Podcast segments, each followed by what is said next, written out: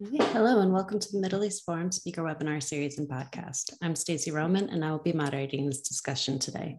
We are pleased to have Michael Rubin, a Senior Fellow at the American Enterprise Institute, former Pentagon official and author, join us to discuss how much will the Taliban victory affect the Middle East. Dr. Rubin will speak for 15 minutes, then open it up for questions. Should you wish to ask a question, please use the Q&A box located at the bottom of your screen to type your question. And with that, I will turn the discussion over to Dr. Michael Rubin. Well, thank you very much for having me. And I also would like to thank the Middle East Forum and Daniel Pipes. Of course, as many of you know, I got my start with Daniel Pipes back in 1992 when I was doing an internship. I'm a native son of Philly. And so it was um, fortuitous that I would do that. At any rate, moving right ahead to the question at hand, um, to answer the question, you know, the Middle East is going to be affected a great deal by the disaster in Afghanistan. First and foremost, the stigma of abandonment is gone. Um, and therefore, with every successive administration, it's going to get easier to abandon allies. And Donald Trump did it with regard to the Syrian Kurds, even though we have a residual force there. Um, the Trump administration really pulled the carpet out from beneath the Syrian Kurds. And that's certainly going to make it difficult across the world for us to ally in the future with any indigenous forces, which are a tremendous amplifier as the United States seeks to assert power uh, wherever we need to. Some people may say, hey, look, the age of American intervention is over. But I would just remind that going back to George H.W. Bush, every single US administration has had its national security um, its national security um, reputation, its legacy, defined by the problem and the crisis, which no one saw coming uh, during the campaign. George H.W. Bush was all about it's the economy, stupid. He was going to be a domestic president. And then, of course, we had Saddam Hussein's invasion of Kuwait. Um, Bill Clinton was also, um, I'm sorry, Bill Clinton was it's the economy, stupid. He was going to um, focus on the economy, of course, and then we ended up having the Balkans. George W. Bush was going to be a domestically focused president, and then we had 9 11, um, and, and, so on. Obama wanted to, quote unquote, end stupid wars, and then we ended up not only uh, remaining in Iraq and Afghanistan, but also involved in Libya and Syria. And then most recently, Donald Trump, um, while he he didn't get as involved in um, with intervention, um, with some exceptions here and there, certainly the crisis caused by COVID uh, sidetracked whatever his agenda was. And the same thing is going to hold true in the future. I'm also reminded as a historian, I get paid to predict the past, and my, my colleagues would say I only get that right about half the time. But in the, the whole point of having studied history isn't simply to be victorious in trivial pursuit, but rather to understand how others think in, and how they process policy, how they interpret events to try to have a better sense of what their behavior might be looking forward. And so I'm reminded um, of Harold Wilson, the British Prime Minister, who, against the backdrop of a financial crisis in 1968, uh, gave a speech in which he basically announced that the United Kingdom was going to withdraw its forces east of the Suez Canal when we look at the Persian Gulf, when we look at our bases there, for example, in Bahrain, most of the US presence and our control of bases in the region dates from the British abandonment uh, two years later in 1970. Now, the Americans may tell ourselves that we're not going to abandon the region, but many of those in the region, especially the leadership, have the 1968 to 1970 period as living memory at the very least, they're not going to put all their eggs in the American basket. And that means that they're going to start making accommodations, even with powers which they find to be distasteful. Um, we're already seeing this, for example, where the United Arab Emirates, for the first time in 40 years, um, publicly congratulated the Islamic Republic of Iran on its so called Revolution Day. Um, certainly, the Biden administration has said that they're going to put diplomacy first, but it's going to be hard to put diplomacy first if um, if the other states simply don't believe us, don't take us seriously, don't believe that we have staying power. And this has also been reinforced in a bipartisan way uh, over the over recent years. I remember when Secretary of State Hillary Clinton uh, told our Gulf allies, hey, look, if Iran develops nuclear weapons, don't worry, we will extend a nuclear umbrella over you to, to uh, ensure your deterrence and so forth. That may have sounded well and good to Secretary Clinton and the Obama team, but remember that for decades we had assured our allies in the Gulf that we would not allow Iran to develop nuclear weapons, and therefore um, what many of our allies in the Gulf looked at was this as a sign that, again, the United States couldn't.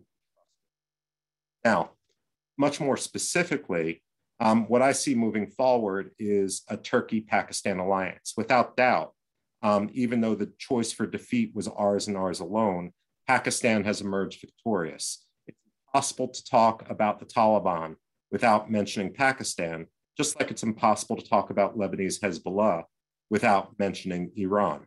The Taliban wasn't created by Pakistan, uh, but it was it was co-opted by Pakistan back in 1994, soon after they emerged as an indigenous movement, and therefore Pakistan um, truly sees this as their victory. They're riding strong. They are what Osama bin Laden once called uh, the strong horse.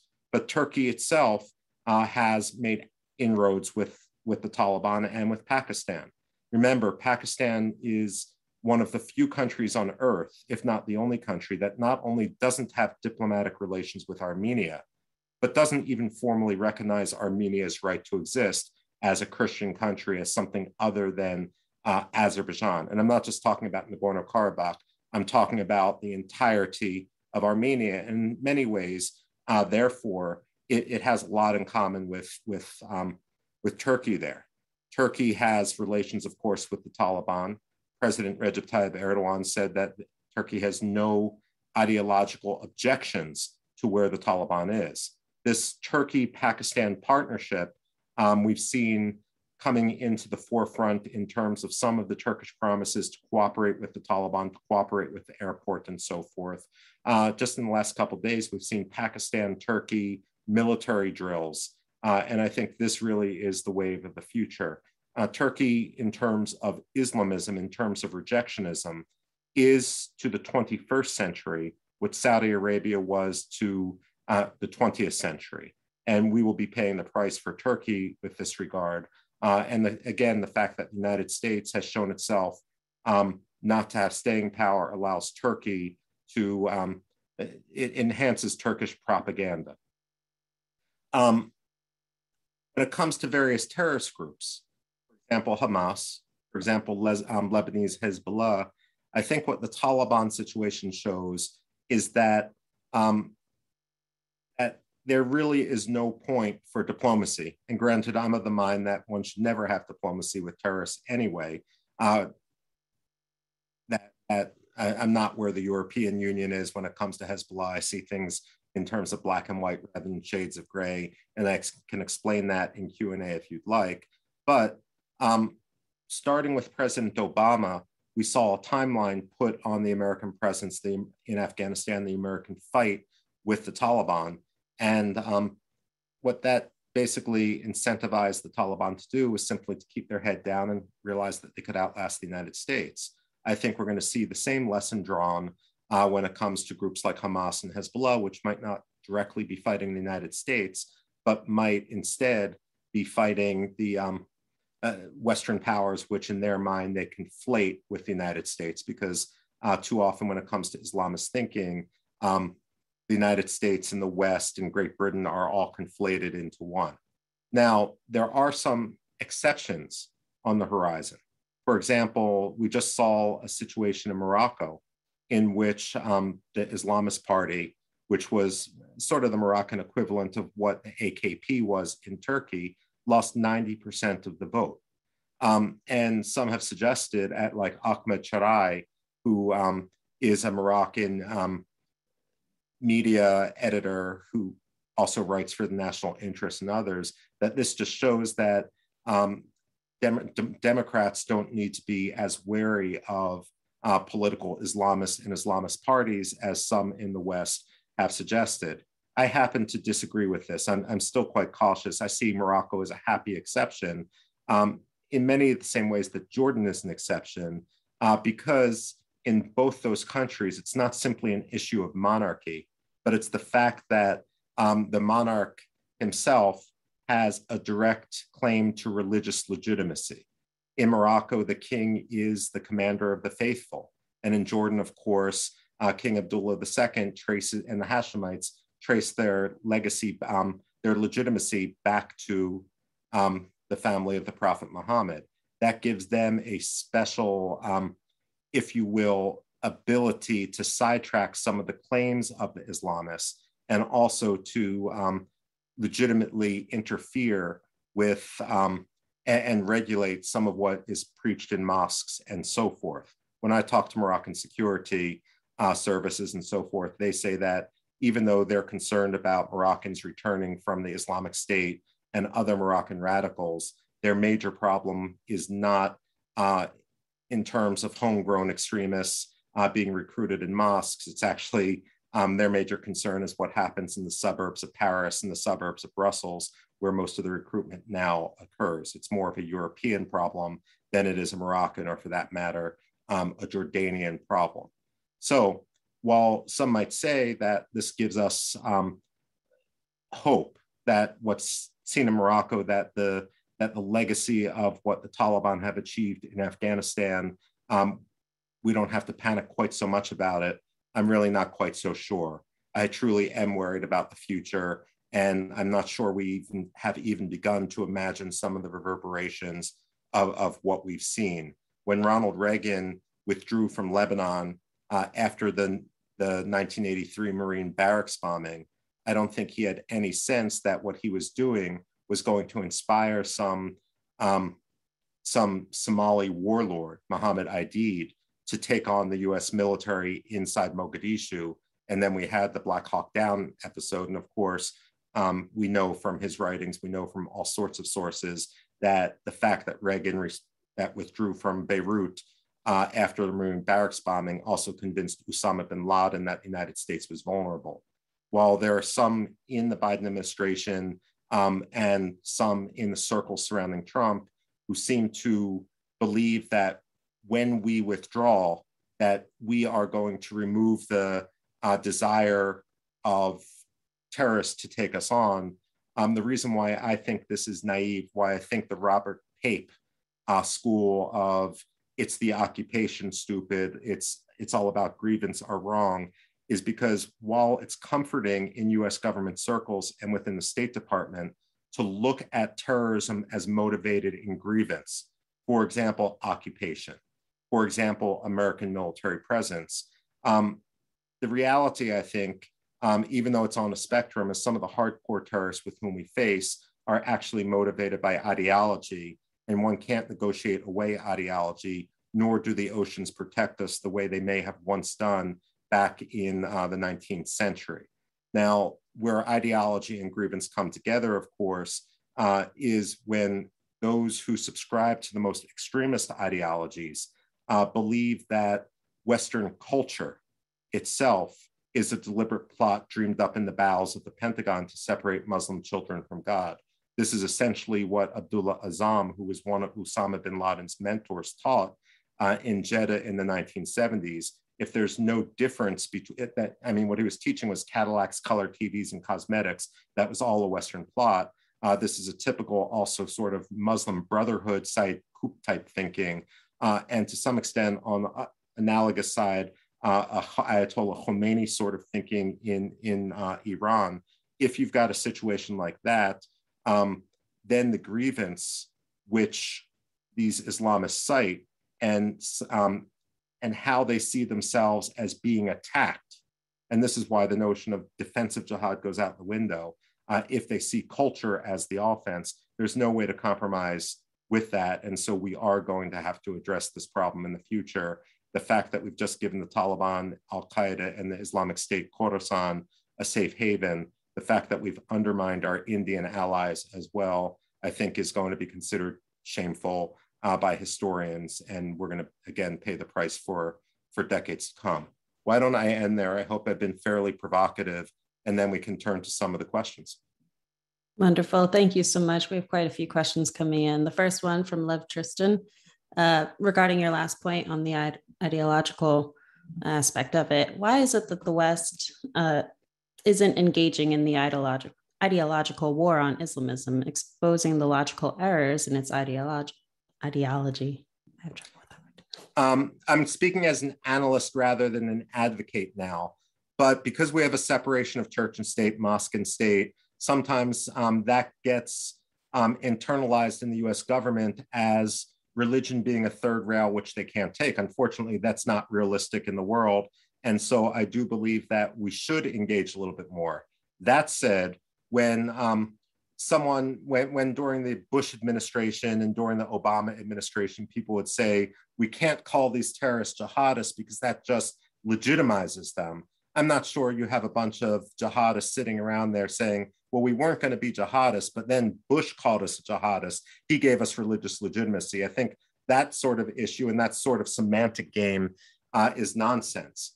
That said, it goes the other way that people don't want to hear lectures uh, from the United States about democ- um, about um, about religion and what true religion is. As a policy practitioner, I've always looked at religion as what its practitioners believe it to be uh, from a policy standpoint, rather than what some uh, Ivy League professor claimed it was. If you're being rushed by a suicide bomber, you don't have time to argue about whether what they think is an Islamic act isn't actually an Islamic act. I mean, it is what it is. Uh, that said, I do think we have plenty of platforms which we could give uh, for those who would make this debate. I'm reminded in 19, uh, one of the biggest problems, and this has been covered in Middle East Quarterly, of extremism is this notion uh, theologically of abrogation, that, um, that the earliest verses of the Quran cancel out all that came afterwards. And the early, um, sorry, the later verses of the Quran cancel all that came out earlier. And of course, the later um, versus the Quran when Muhammad was controlling a state were much more strident. You've got a situation where, for example, in Sudan in the 1980s, you had some scholars argue for reverse abrogation. They were arrested and executed. Why doesn't the United States use the power of its purse to basically say, hey, Sudan, or hey, Egypt, or hey, whomever, if you take action against these people, we're going to hold up aid. This is what we did during the Bush administration with Saad Eddin Ibrahim um, Voice of America, Radio Free Europe, and so forth. Let's put up heterodox preachers rather than try to bash America. I would argue that the rule of thumb for our broadcasting should be we should focus on those issues which the societies themselves, because of the um, autocracy of their governments, won't be able to talk about openly. And if that is uh, religious heterodoxy, if that's countering this notion of clerical rule in Iran, that's what we should be focusing on rather than simply bashing America. Thank you so much for that. Carrie Hillebrand asks, what do you see as Pakistan's continuing role in Afghanistan? How will the Taliban takeover impact the Pakistani Taliban? Um, well, I mean, Pakistan, of course, and we've seen this with Faiz Hamid, the ISI uh, leader, the head of the Pakistani intelligence service, rushing to Kabul to put together the government. They're, they're, they're a whole scale proxy of Pakistan. But I do think that that question is truly apt because when I talked to Pakistanis, and just about two years, less than two years ago, um, I was in Pakistan's National Defense University talking to many of these people. When I did my book research for Dancing with the Devil, I interviewed former heads of the ISI. Um, they truly believe that they can use these forces, this radical Islamism for export only and not pay the price. What I see when I'm in Pakistan is the elite is surviving in a bubble. They don't realize just how tenuous that bubble is and just how um, the blowback which Pakistan is going to suffer. It is going to empower the Pakistani Taliban. Um, I would commend to everyone who's listening Hussein Haqqani, the former Pakistani ambassador to the United States, who's now a scholar at the Hudson Institute. I would commend his book, I think it's called Between Mosque and Minaret, because I really do think he captures this dynamic uh, and the ticking time bomb, which Pakistan has now unleashed. Every single country which has tried to use radical Islamism for export only, um, the Assad regime in Syria, um, Gaddafi in Libya, um, Saudi Arabia has ended up suffering blowback, Turkey as well, and Pakistan is not going to be a historical exception to this.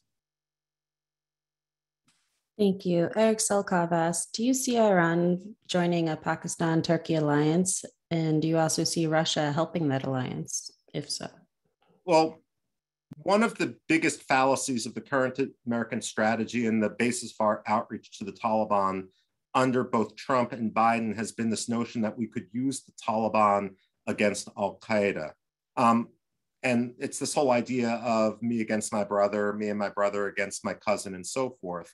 What I don't think they truly realize is that it could just as easily be the Taliban and Al Qaeda against the United States. In fact, I would argue that's more likely. The same thing holds true with regard to Iran. While successive administrations, both Democrat and Republican, have sought to reach out to Iranian moderates, uh, to so called reformers, on the notion that Iranians were pragmatic and that they might have some sort of deal making or deal with the United States, pragmatism can be used just as easily to undercut and try to screw over the United States than um, actually help it find peace. This is one of the reasons we saw direct links between Osama bin Laden and the Islamic Republic of Iran, up to and including the fact that bin Laden's wife used to get dental care inside Iran and that Iran um, hosted bin Laden's sons. So the fact of the matter is, it is possible for some pragmatic alliance between these otherwise hostile states, these sectarian hostile states, um, because their hatred of the United States trumps their sectarian differences. I think that's actually much more likely, but that doesn't mean it's going to be a full throated alliance uh, where they're not going to fight around the margins in spaces where the United States um, isn't involved. Thank you. And one of our viewers asked, do you see a new Arabic Spring or popular revolution on the horizon? And if so, do you think that the US would support these? Uh, like I said, I'm a historian where I get paid to predict the past. Um, and therefore, I have no idea what the future brings. And I think um, Daniel Pipes would actually share my agreement um, that social scientists have never really successfully uh, predicted revolutions that so there's nothing scientific about social science. So short answer is I don't know. That said, um, I think that the United States would be quite reticent where we are right now. Again, I speak as an analyst uh, in actively supporting any of these groups. And the facts that the fact that we're turning our backs on um, the people of the Panjshir Valley, the Syrian Kurds, and others uh, makes me think that the United States isn't apt to support those uh, who would be most aligned with our interest. What I worry about, however, is that the United States tends to think about international relations strictly in bilateral fashion in terms of um, our policy towards this country, our policy towards that country. And we believe that if we're not involved, that somehow these players have an even playing field, but China and Russia don't act as um, altruistically or as naively and therefore, when we don't support those who are most ideologically aligned with us, we actually put them at a disadvantage because all those who are ideologically opposed to us um, are actually getting a great deal of support. And again, we see this also with, with Turkey and with Pakistan supporting the Taliban and various jihadi groups. Thanks. Madonna, uh, do you see India being a counterweight to the Paki-Afghani bloc? Um, I do by default, but it's not simply a matter for India um, of Afghanistan and Pakistan. I mean, Pakistan has basically become, uh, under both Nawaz Sharif and Imran Khan, a vassal state of Pakistan. They really have uh, a vassal state of China. They really have uh, sold out their sovereignty for a couple billion dollars. Um, and therefore, when India looks at this, they tend to look at things with a much broader picture and recognize that if the Taliban are a proxy of the ISI, and if the ISI is a vassal of China, in reality, the Taliban are um, a proxy of China once removed. And so I do think that India has an increasingly realistic viewpoint to this. That said, I've been surprised at uh, how quickly some Indian diplomats have both engaged with the Taliban and counseled engagement with the Taliban it's naive when the, as naive when the Indians do it as it is when the Americans do it. And while Zalmay Khalilzad, um, the U.S. Special Envoy under both Trump and Biden, has said that the Taliban has changed over the past 20 years. Whenever I've been able to engage with the U.S. government official um, on this file, and I've tried to nail them down for any evidence whatsoever that that the um, Taliban have changed, I haven't gotten a satisfactory answer. It's from H.W. Cohen. What are the implications for Israel and the American Israel bond?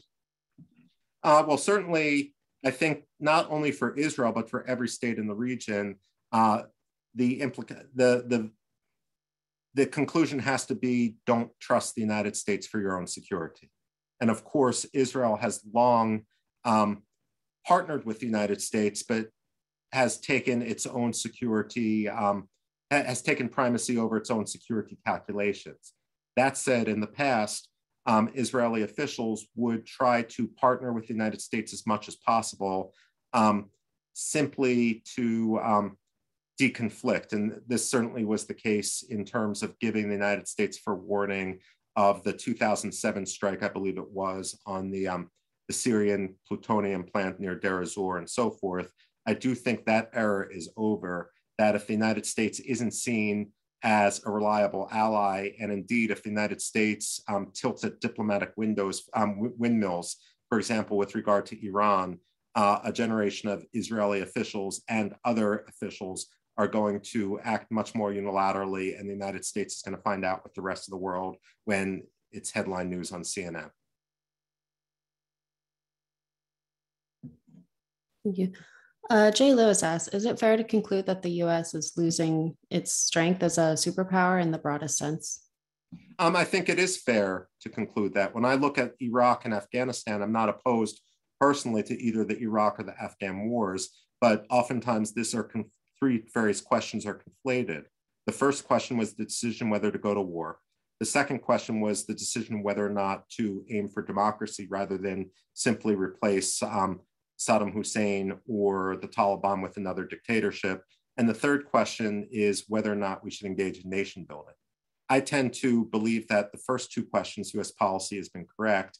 Um, when it comes to nation building, I look at 90% of the blood and treasure which we expended in both Iraq and Afghanistan uh, to have been wasted in a failed, a conceptually failed attempt to nation build, um, and that the United States would be better off getting out of that business much more broadly, um, I think that it's corrosive to US interests to spend so much money on foreign aid because it money being fungible simply allows these governments to either um, engage in dysfunctional corruption or channel money, as in the case of Hamas in the Gaza Strip, to um, to military ambitions um, simply because they know that other countries are always going to have their back when it comes to schools and water and electricity.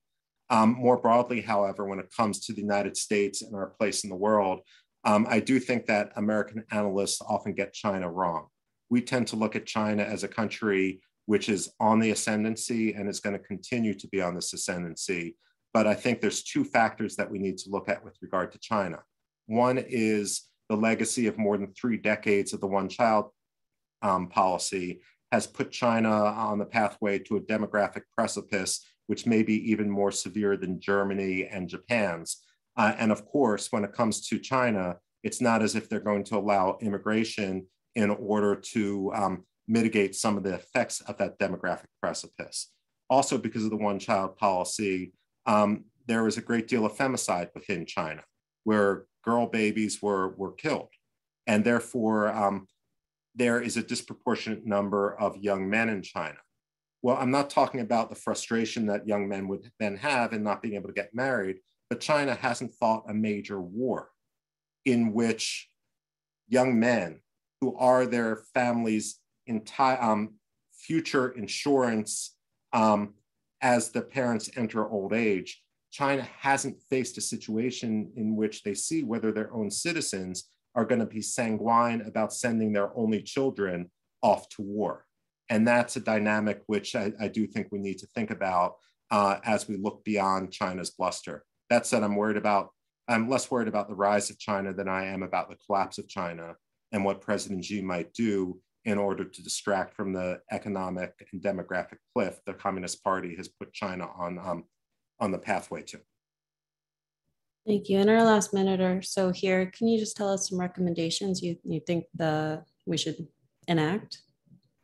Um, certainly. Um, I do think that we need to increase our defense budget. I do think that we need to drop this nonsense of forever wars because there is no difference uh, rhetorically between what Biden and Trump called forever wars and traditional containment and deterrence. I do think we need to realize that if the United States um, creates a vacuum, that it's not going to be the forces of altruism which fill it. It's going to be states like Russia, China, the Islamic Republic of Iran, and Turkey. I do think that we need to ally much more. I, I, let me put it this way I think that um, we should, number one, abandon the Incirlik Air Base in Turkey. We have plenty of alternatives in Romania, in Greece, and increasingly with our amphibious assault vessels, the LHDs, uh, like the Iwo Jima, the Kearsarge, and so forth, the Bataan. Um, when it comes to Pakistan, I do think that we need to play hardball with Pakistan. They should be a state sponsor of terror. They certainly shouldn't be a major non NATO ally. But I have a piece today in the national interest. I would even go further and start to consider uh, whether or not the United States should support Baluchi separatists, simply because that would um, neuter China's um, ability to use Gwadar and the entire China Pakistan economic corridor. And if Pakistan wants to play hardball with us, it's time we start returning the favor, not just with the Pakistanis, not just with the Turks, but every country that takes us on. That said, no more nation building, no more um, aid projects which undermine the, um, the purpose of um, a government's evolution. Thank you so much. We have quite a few unanswered questions. If you could just tell our viewers where we can find some more of your work. Okay, well, um, you, I always publish my work on Twitter at MRUBIN 1971. Um, I don't use Twitter for conversations. I've always found that a little bit too narcissistic, uh, but I just use it as a um, as a distribution platform. You can also find my work at the American Enterprise Institute. That's www.aei.org. And again, I want to thank Daniel Pipes and the Middle East Forum. I got my start with the Middle East Forum. Um, I once edited the Middle East Quarterly, and I've got to just express my gratitude because uh, what's happening in Philadelphia doesn't stay in Philadelphia. And without the support of the Middle East Forum, there are many of us around town in Washington uh, who wouldn't be in the positions we are now. Well, thank you so much. We truly appreciate you taking time to speak with us today. Unfortunately, we've come to the close of our webinar. Thank you again, Dr. Rubin, for joining thank us. Thank you. For our viewers, uh, we will not be having our Israel Insider webinar this week, but thank you all for joining us, and I hope you have a wonderful day.